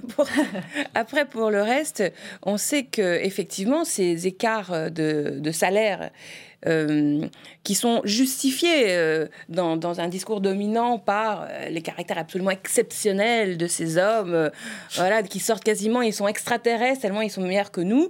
Bon, on s'aperçoit que tout ça est quand même à relativiser parce que quand il y a un numéro 1 qui n'est plus disponible, ben, il y a quand même toujours un numéro 2 il n'y a jamais pénurie, ça vous avez raison. et finalement, on s'aperçoit aussi que pour faire tourner une, usine hein, dans l'industrie, il faut aussi des hommes et des femmes. Et tant que ces hommes et ces femmes sont là, ils font tourner la machine. Et dans le fond, euh, cette affaire a tendance aussi un peu à peut-être à remettre en cause ce discours autour de l'homme, le sauveur, l'homme providentiel, le patron, euh, qui lui-même euh, à main nue sauve Nissan, etc. Ah. Quand même, en définitive, si, si cette opposition et cette concurrence forte entre Nissan et Renault est, réelle. C'est-à-dire si votre analyse euh, s'avère réelle, qu'en réalité il s'agit... Hein. Oui, non, mais c'est une hypothèse euh, euh, quand même, je pense, enfin, auquel on pense tous, hein, qui est le fait qu'effectivement, le, petit étant devenu gros, maintenant, bah, il y a une question de pouvoir et de partage de pouvoir. Et on ne veut pas être sous la domination des Français. Mais ça, peut-être qu'il fallait y penser au début, parce que maintenant, on fait du patriotisme, en fait, nous. On, se dit, ah bah si, quand même, il faudrait, ça serait quand même mieux que ce soit un Français qui dirige Renault et Nissan. Dans le fond, on était un petit peu flattés par le fait que nous, les Français, on avait réussi au niveau industriel à essayer au plan mondial. Mais dans le fond, est-ce que c'était pertinent, cette stratégie ab initio euh, de, Renault qui essaye de se refaire une santé au plan mondial et qui dénationalise, entre guillemets, au, sens patriotique du terme, l'entreprise Renault? Parce que Renault, c'est aussi ça sur toutes ces dernières années. C'est énormément de délocalisation. Euh, il a fallu quand même se battre énormément pour maintenir des productions en France. Euh, il y a très peu de voitures qui continuent d'être produites ici. Je vais, je vais poursuivre. C'est ça. Non, non, non. Je, je, Vous n'êtes pas raisonnable. Un Européen sur 20 n'a jamais entendu parler euh, d'Holocauste. Plus d'un quart des Européens pensent que les Juifs ont trop d'influence dans le business et la finance. Un Européen sur cinq déclare que l'antisémitisme présent dans leur pays est une forme de réponse au comportement euh, des Juifs au quotidien. Voilà euh, les résultats accablants, monstrueux d'un sondage réalisé par nos confrères de la chaîne américaine CNN. Francis Spiner, la faute à qui? À quoi? Oui, alors là, j'ai été président de la commission juridique de la LICRA. J'ai été 15 ans membre de la Commission nationale des droits de l'homme, dont 6 ans vice-président, et une des rares attributions de la CNCDH, c'est de faire un rapport sur l'état de la lutte contre le racisme. Euh, je ne parlerai pas de l'antisémitisme en Europe, mais sur la France, qui est un sujet que malheureusement je connais bien, j'étais aussi l'avocat de la famille d'Ilan Halimi et de l'avocat de la famille de Sarah Halimi. Euh, il y a. Quel est l'antisémitisme français aujourd'hui? Il y a un antisémitisme traditionnel qui vient de l'extrême droite, qui est plus ou moins virulent. Euh, il y avait un antisémitisme religieux, le peuple déicide, qui a été en recul. Mais il y a aujourd'hui une nouvelle forme d'antisémitisme, et qui est née notamment au développement de l'importation du conflit israélo-palestinien qui n'a strictement rien à voir avec notre situation. Et il faut aussi le dire euh, que dans certains milieux de banlieue, alors on m'a dit que j'allais stigmatiser la banlieue quand j'ai dit ça au moment de l'affaire Alimi, mais malheureusement les faits m'ont donné raison, il y a un antisémitisme qui se développe. Mais ce n'est pas nouveau. Quand M. Aubin, inspecteur général de l'éducation, disait il y a plus de dix ans qu'on ne peut pas scolariser en Île-de-France, dans certains lycées, des enfants juifs, quand des professeurs disent qu'on ne peut pas enseigner la Shoah, qu'est-ce qu'on a fait? On a dit surtout on ne fait rien. Donc on a été dans le déni de l'antisémitisme pour ne pas braquer des populations qu'il ne fallait pas stigmatiser, parce qu'en réalité, l'antisémitisme est venu aussi de gens qui étaient eux-mêmes victimes de discrimination et de racisme. Donc il faudra, à un moment donné, si on veut combattre l'antisémitisme, restaurer l'autorité de l'État dans les écoles. De ce point de vue, d'ailleurs, je pense que la seule bonne chose dans ce gouvernement, c'est la nomination de Jean-Michel Blanquer, qui est un des rares ministres de qualité et qui est compétent. Mais pour le reste, il faut reprendre l'autorité de l'État, repermettre l'enseignement de la Shoah, combattre l'antisémitisme d'une manière qui soit déterminée. Or, je ne sens pas la détermination euh, dans tous les acteurs de la vie publique ces dernières années. Le nombre, le nombre d'actes antisémitisme, d'antisémites pardon, en France a augmenté de 69% euh, sur les neuf premiers mois de l'année. C'est euh, le Premier ministre, Édouard Philippe, qui l'a révélé. Qu'est-ce que, comment vous regardez ces chiffres, ce sondage je, bah, il est un, il est effrayant parce qu'à chaque fois qu'on met des chiffres sur des impressions qui sont évidemment minorés, des sentiments ou eh euh, tout de suite ça, oui, ça glace, ça glace le sang. Euh, mais je crois que euh,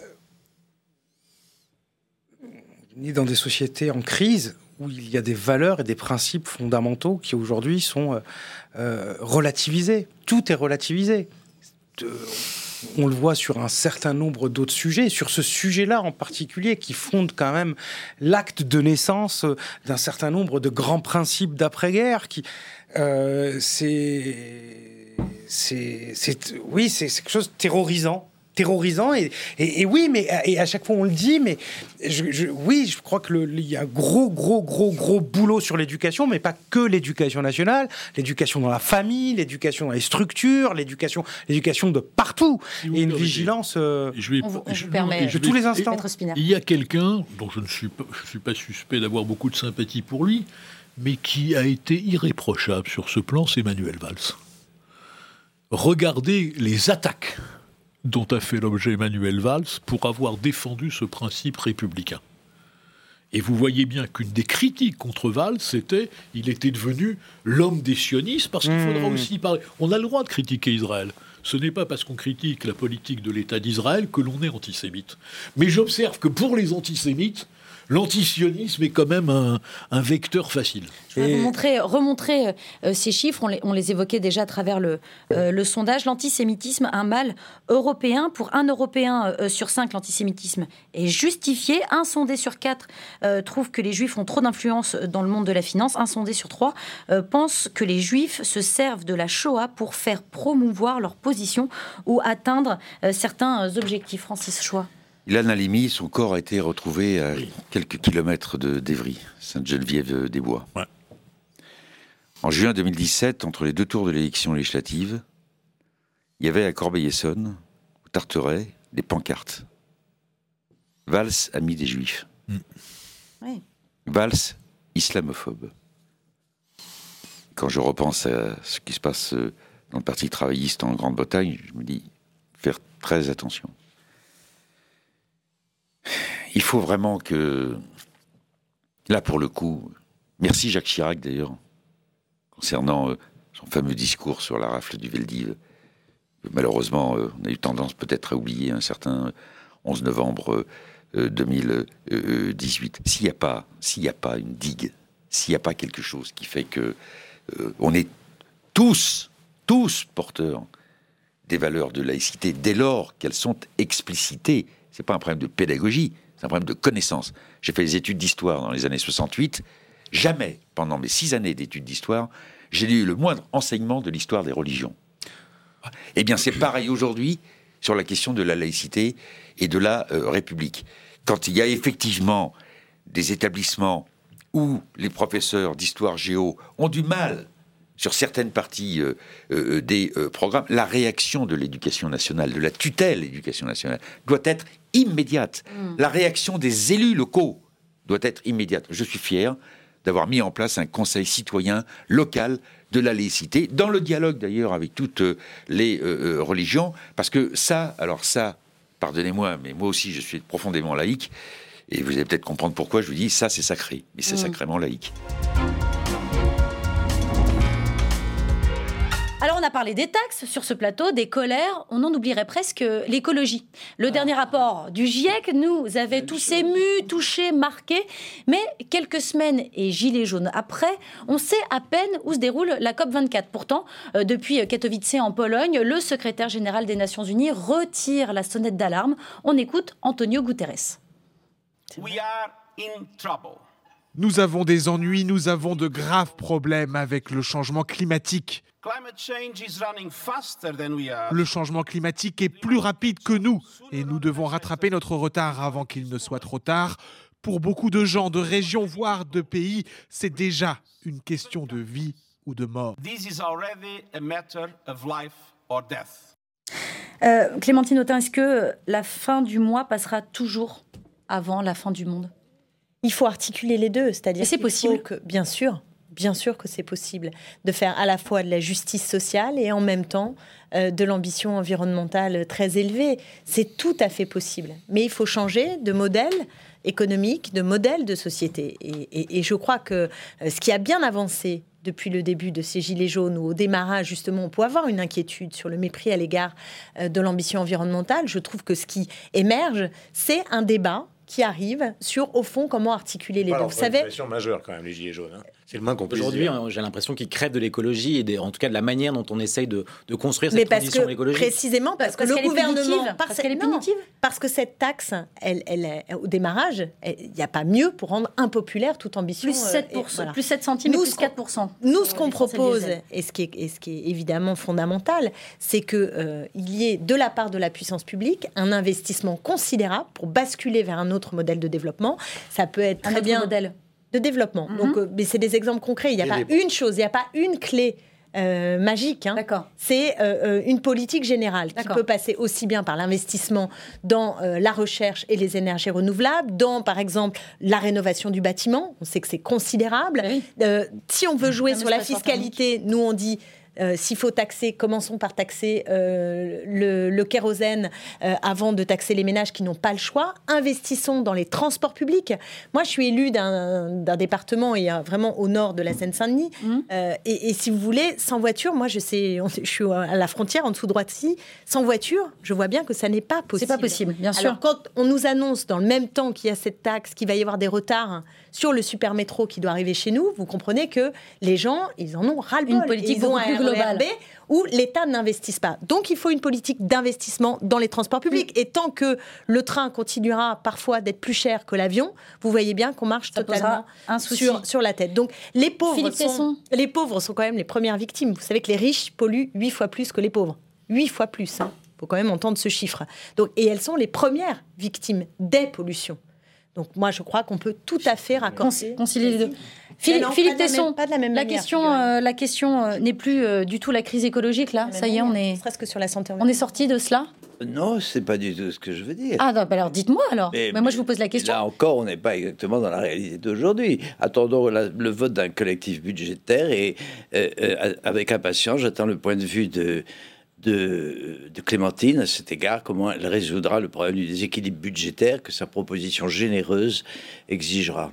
Ah bah alors, Ah, c'est-à-dire que c'est pas possible. une phrase. Mais non, mais oui, parce que euh, la- la question est formidable, parce qu'au fond, on nous dit que tout ça est jamais possible à cause de la dette, la dette, la Là, dette, c'est la un dette. peu vrai, mais- C'est- Alors je la fais en deux phrases, parce que si on va rentrer dans un débat qui Non, non, non, non, mais alors vraiment deux deux phrases. heures. Deux phrase. Et puis on va phrases, distribuer deux la parole phrases. aussi. Un. C'est quand même intéressant, non?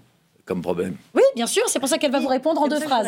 Oui, Je pense que la récession économique dans laquelle on est, c'est elle qui nourrit les déficits aujourd'hui. Donc si on fait de l'investissement, on se donne justement des marges de manœuvre pour renflouer les caisses publiques et que à neuf plans d'austérité en, en Grèce, on a vu qu'au contraire le déficit chutait. Donc, donc je ne suis pas du tout d'accord avec l'idée que l'hor- l'horizon c'est la dette, la dette, la dette. Et deuxièmement, vous savez quel est euh, l'un des pays les plus endettés du monde? Les États-Unis, vous allez le dire. Non, je vais vous dire le Japon. Le Japon, Le j'allais dire- Japon, j'allais dire la mais Chine. alors, Je crois que c'est la Chine. plus que nous. attendez, et, et à qui appartient la dette là-bas Non, mais Aux Japonais. série- sérieusement, Donc c'est absurde. On polémique pas. Où trouverez-vous dans le chapitre recettes. Comment vous ferez Pour Non, je vous me mets à votre place au printemps prochain. La Vous transition êtes. écologique. Hein Pour financer la transition Oui, écologique. car ce qu'elle propose, c'est. la- Moi, je suis d'accord avec elle 100 fois, mais je suis plus réaliste qu'elle. Euh, où, où est l'argent Comment va.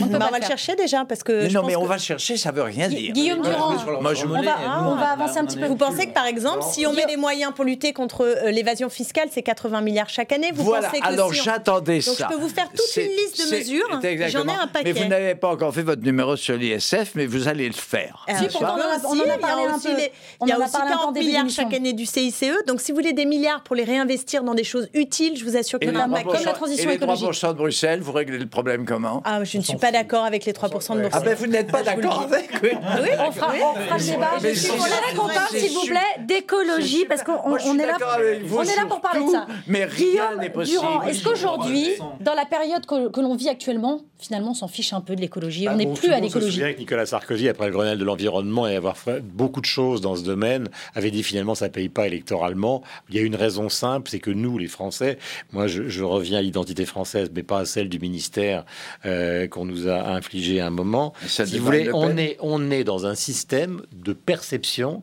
où on passe du, du réalisme au romantisme à l'irresponsabilité totale. C'est-à-dire qu'un jour, Il y a jamais de demi-mesure se présente aux élections présidentielles, elle prend un beat total. Après, euh, c'est Cohn-Bendit qui se présente aux européennes, on dit bravo, il a raison surtout.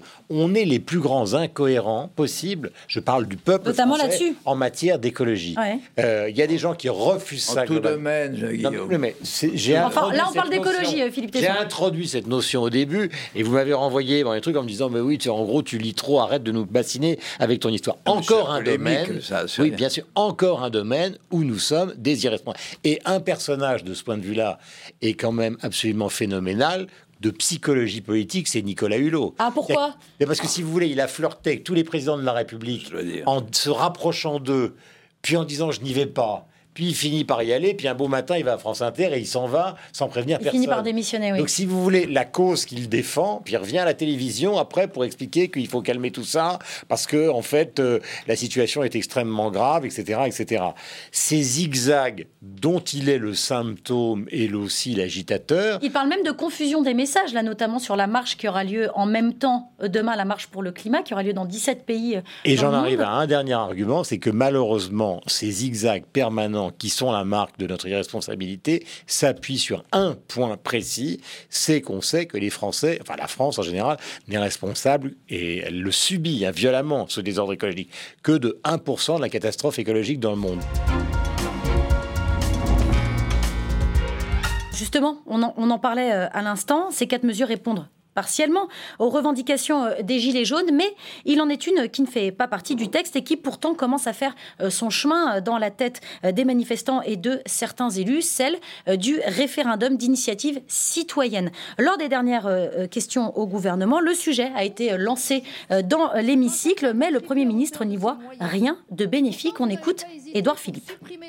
Ce que souhaite faire votre groupe parlementaire, c'est faire en sorte que l'expression d'une loi votée par la représentation nationale est conforme, à un engagement pris par cette majorité devant le peuple. Car encore une fois, s'agissant de cet impôt, comme de beaucoup d'autres mesures que nous avons prises, elles ont été présentées avant l'élection.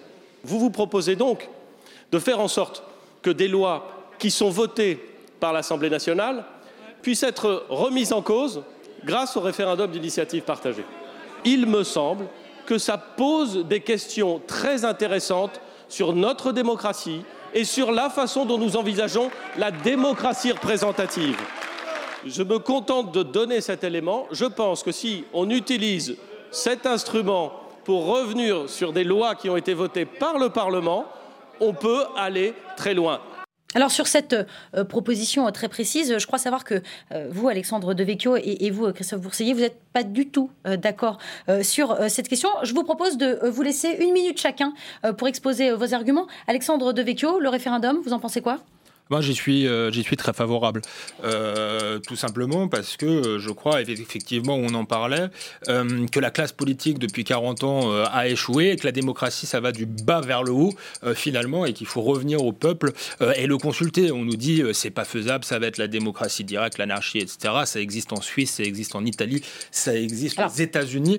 Donc, je crois que c'est tout à fait faisable. Il faut bien sûr mettre des garde-fous, mais en même temps, ça peut être fait. Alors, je ne suis pas du tout pour le référendum révocatoire comme, euh, comme l'extrême gauche, c'est autre chose, mais, un référendum positif avec des vraies questions, euh, je crois que c'est en plus au fondement de la Ve République, parce que ce qu'a voulu faire le général de Gaulle, c'est une république très verticale, avec un homme qui décide, qui a vraiment des marges de manœuvre, mais en même temps euh, qui, qui, qui qui consulte régulièrement le peuple pour s'assurer de, la de sa légitimité. Et d'ailleurs, quand il était plus légitime, euh, il est parti. Il et est donc, parti, je crois qu'avec les nouveaux outils de communication, avec les, les réseaux sociaux, etc., on peut aller plus loin euh, dans cette euh, démarche. Et pourtant, et on va s'arrêter là. Ce type on euh, va de reprendre référendum. évidemment après, plus tard, mais votre minute s'est écoulée. C'est à vous, euh, Christophe Bourseillet.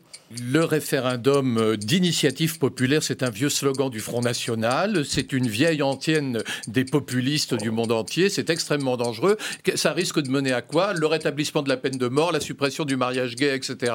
Euh, je vois là euh, des possibilités de régression très fortes, puisqu'il y a certaines mesures audacieuses qui ont été prises et qui évidemment ne recueillaient pas nécessairement euh, l'assentiment du plus grand nombre. Alors, des référendums de temps en temps, oui, bien sûr, pourquoi pas D'ailleurs, il y en a eu déjà en France, et il y en aura encore, encore euh, récemment, sur la Nouvelle-Calédonie, sur d'autres, sur d'autres thèmes. Il peut y avoir bien sûr des référendums. Je ne suis pas hostile, a priori, à cette forme-là, mais l'idée qu'on puisse voter euh, chaque semaine sur un sujet divers me paraît pour le moins dangereuse. Et effectivement, là, pour le coup, je rejoindrai euh, la, prudence d'Édouard Philippe. Bon, il vous reste encore 10 secondes, mais je crois qu'on a bien compris euh, votre point. Près de, près de 8 Français sur 10, 78% plébiscitent le référendum d'initiative euh, citoyenne revendiqué par les Gilets jaunes. C'est un sondage qui est sorti ce matin au Doxa Densu Consulting pour France Info. Et vous, Laurent Saint-Martin, vous en pensez quoi? Alors d'abord dire que si c'est pas dans les mesures d'urgence, c'est parce qu'il faut toucher à la Constitution et que ça ne se fait pas comme ça avec un projet de loi ordinaire. Et heureusement d'ailleurs, ça serait un petit peu dangereux pour notre stabilité des institutions. Ensuite, je crois qu'on je crois qu'il y a une confusion de plusieurs choses. Je crois qu'il y a- il y, a un besoin de mieux faire participer l'ensemble des citoyens à ce qui se fait. Ça, c'est vrai. Je le reconnais euh, très volontiers. Et on le confond avec la démocratie directe, c'est-à-dire prendre une décision C'est un danger C'est un danger loi, la démocratie directe? Non mais j'y viens. Je pense qu'on confond ces, ces deux aspects. Moi, je le vois sur, sur le terrain. euh, J'ai créé dès, le, dès mon élection ce qui s'appelle le laboratoire législatif. C'est-à-dire que tous les lundis soirs, de 20h à 23h, j'ouvre ma permanence sur une thématique, un projet de loi à venir, et des citoyens viennent, il y en a à peu près une cinquantaine en moyenne qui viennent, et on discute du projet de loi et des amendements qu'on peut porter ensemble, etc. Ça, c'est faire participer les citoyens à ce qui se fait à l'Assemblée nationale à travers leurs députés. Ça s'appelle la démocratie représentative. J'invente rien. Et il faut pas le confondre avec les référendums d'initiative populaire aux citoyens qui sont euh, faire voter systématiquement l'ensemble du peuple sur tous les sujets. Alors, moi, je suis pas contre éventuellement essayer de réformer ce que la révision constitutionnelle de 2008 avait déjà proposé. Sous Nicolas Sarkozy. On peut peut-être essayer de la rendre Le, un peu réni- plus souple. le référendum d'initiative partagée, pour le dire euh, clairement. voilà. parce qu'effectivement, elle n'a jamais eu lieu. Peut-être que les conditions sont trop complexes. On va les rappeler, qui réclament un cinquième des députés, un dixième du corps électoral. Exactement. Donc pourquoi pas essayer C'est trop quoi C'est trop large et du coup. Peut-être que c'est trop difficile à accéder comme, Mhm. euh, comme quota, donc peut-être qu'effectivement il faut le rendre plus facile. En revanche, je souscris en tout point à ce que dit le Premier ministre euh, lors des questions au gouvernement, c'est-à-dire que on ne peut pas en vouloir à un président de la République d'appliquer le programme pour lequel il a été élu. Sinon, c'est très grave en démocratie. Sinon, c'est très grave. Et l'exemple de l'ISF est le bon. Euh, Emmanuel Macron et sa majorité ont été élus pour réformer l'ISF. Ils l'ont fait. Euh, si à chaque fois on vient détricoter ce pourquoi un président En l'occurrence, le groupe élus, socialiste qui voulait ne donc utiliser euh, le, Nous ne référendum pas- d'initiative Nous ne partagée. pouvons pas tenir une démocratie avec ce système-là. Je crois que ça n'est pas raisonnable. Jean-Luc Manot, on peut pas tenir une démocratie avec ce système? On peut pas, on peut pas, euh, on peut pas la fonder là-dessus. Euh, là, D'abord, c'est pas contraire sur le principe à nos institutions. La preuve, c'est dedans. Avec une usine à gaz impossible à appliquer, mais on l'a mis en En termes tout de cas, ça existe. En termes de concept, il y a une procédure qui existe, euh, et c'est pas parce qu'elle n'est pas praticable, donc elle n'est pas contradictoire. Le référendum, c'est pas contradictoire. C'est même dans la pensée du- des, des auteurs de la Ve République un élément important, le référendum de vérification des, des- du, du soutien au pouvoir. Après, moi, je suis contre tout ce qui est, démag- ah, tout ce qui est la démagogie de l'extrême droite comme de l'extrême Ah. gauche, naturellement, qui est autour de l'idée. Mais oui, on va faire. Bon, les, les uns qui sont fanatiques de, de la de pendre les députés et les autres qui sont fanatiques des soviets, quoi. Donc, les deux trucs ont jamais été très très réjouissants. Donc, rien de révocatoire. Il faut un système qui garde la démocratie représentative comme l'alpha et l'oméga de notre, de, notre, de, notre, de notre système. Il peut être accompagné de libération de la parole, de possibilités, et sans doute pas de revenir sur les lois qui, qui, qui sont, qui ont été, qui ont Ont été été votées. votées. Bah, sinon, vous n'avez plus de démocratie représentative. Alexandre Ça de Vecchio, rien. Alexandre de Vecchio, vous reconnaissez dans, dans l'un des fanatismes décrits par. euh, Non, parce que Je ne le visais Jean-Luc pas. J'ai bien Le compris, le propos était très- ça je, pense que c'était un peu de la grosse caisse que vous, parfois vous, vous faites mieux, plus subtil. Euh, je pense que ça peut pas se réduire à, l'extrême gauche et à l'extrême et à Ne soyez pas tenté par le pipeau, et, alors. et- et- et à l'extrême droite. Euh, On non. peut se réduire à l'extrême gauche et à l'extrême Non, droite. le général de Gaulle n'était pas d'extrême gauche ou, ou- ou- ou d'extrême droite, et je crois Oui, que, encore une fois, j'en reviens au diagnostic. Ce qu'on a vu là, c'est une, ce à quoi on assiste, c'est une crise précisément de la démocratie représentative qui est de moins en moins représentative avec des traités supranationaux qui n'ont été validés par personne et qui ont plus de poids parfois que les députés euh, eux-mêmes, euh, euh, qui passent leur vie à transcrire des lois qui ont été décidées à Bruxelles. Donc face à cela, face à, ah bah vous n'êtes pas obligé de le faire, mais vous, vous êtes inscrit, parce que la représentation. vous êtes inscrit dans cette dans cette perspective-là. Ah oui, mais Donc ça, je c'est crois politique, que c'est pas- je pas crois que face à ça et pour en sortir, effectivement, il de- faut des mesures fortes et que le, le référendum d'initiative euh, populaire en fait partie. Ensuite, je suis pas d'accord du tout avec le fait que quand on a élu- été élu sur un programme, on applique le programme de A à Z. C'est pas vrai, surtout je pas sais qu'on a aujourd'hui. mal été habitué Sur- dans ce pays, mais c'est surtout pas- ça en démocratie, sur-. Programme sur- quand même. C'est sur- quand même plutôt, Surtout euh, pas dans les conditions, loin. surtout pas dans les conditions dans lesquelles euh, vous avez été élu, qui étaient des, des conditions d'un- d'une France extrêmement clivée. Les députés, on n'a jamais eu une, une, une majorité aussi peu représentative, plus plus que 50% Moi, j'irais d'abstention. Ce dont- ceux qui appellent au Non, vous êtes d'initiative légitime, citoyenne sont vous êtes légitime, mais vous en devez écouter. Vous ne pouvez pas, vous ne pouvez pas appliquer votre programme et vous ne pourrez pas, parce que je vais vous dire la vérité, ce que tout le monde sait, ce que personne ne dit ici, c'est que le quinquennat d'Emmanuel Macron, tel qu'il l'avait pensé, est terminé. C'est fini. pas, Vous pouvez mettre une croix faux. sur les trois quarts de vos réformes. Donc soit vous êtes dans l'immobilisme complet, soit vous décidez d'écouter la Vox Populi, euh, qui n'est pas forcément nauséabonde, et euh, vous décidez de vous amender et peut-être de, euh, de penser différemment. Et il n'y a pas la politique, c'est pas seulement un horizon indépassable. Sinon, il n'y a pas de démocratie. La réponse de Christophe Ce- Vox Ce n'est pas vous qui Populi le faites. française n'est pas la Vox Populi suisse. C'est-à-dire que chaque fois qu'en France il y a eu des référendums importants, on s'est aperçu que ça tournait toujours au plébiscite. Vous pouvez poser, quand le général ça, de Gaulle le a dit pour ou contre la régionalisation, les gens ont voté contre, euh, contre le général de Gaulle et c'est arrivé à plusieurs reprises par la suite. Le vrai problème, c'est ça. Il y a un problème en France d'éducation, peut-être, Au politique, référendum. qui Ah. fait que, oui, qui fait que en Suisse, vote quand on dit pour ou contre la fermeture des frontières, Les votations, parce que oui. c'est ça, les, les votations suisses, parfois, Exactement. euh, bah, les trois des Suisses votent 1848. contre la fermeture des frontières. Absolument. Alors en France, il est certain que quel que soit le thème, ça peut tourner très facilement à pour, Pour ou contre, contre. Macron. Et d'ailleurs, c'est ce qu'on entend euh, Je chez crois, les pas. Gilets Je jaunes. crois que si demain, si vous avez un référendum pour ou contre la fermeture des frontières,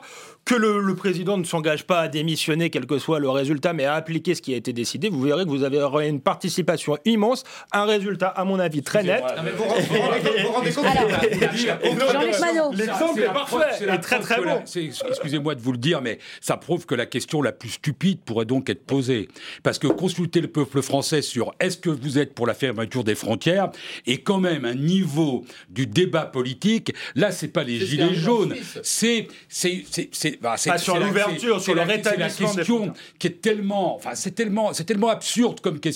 Donc c'est ça la, la limite. Vous venez d'en faire la démonstration. Je pense qu'on a deux Oui, oui, il peut y avoir des, des référendums d'initiative citoyenne, je l'ai dit tout à l'heure, et je le crois, qui viennent. C'est très circonscrit et de- très de- Mais sur des questions qui n'intéressent pas les gens, donc. Mais pas du tout, mais pas du tout.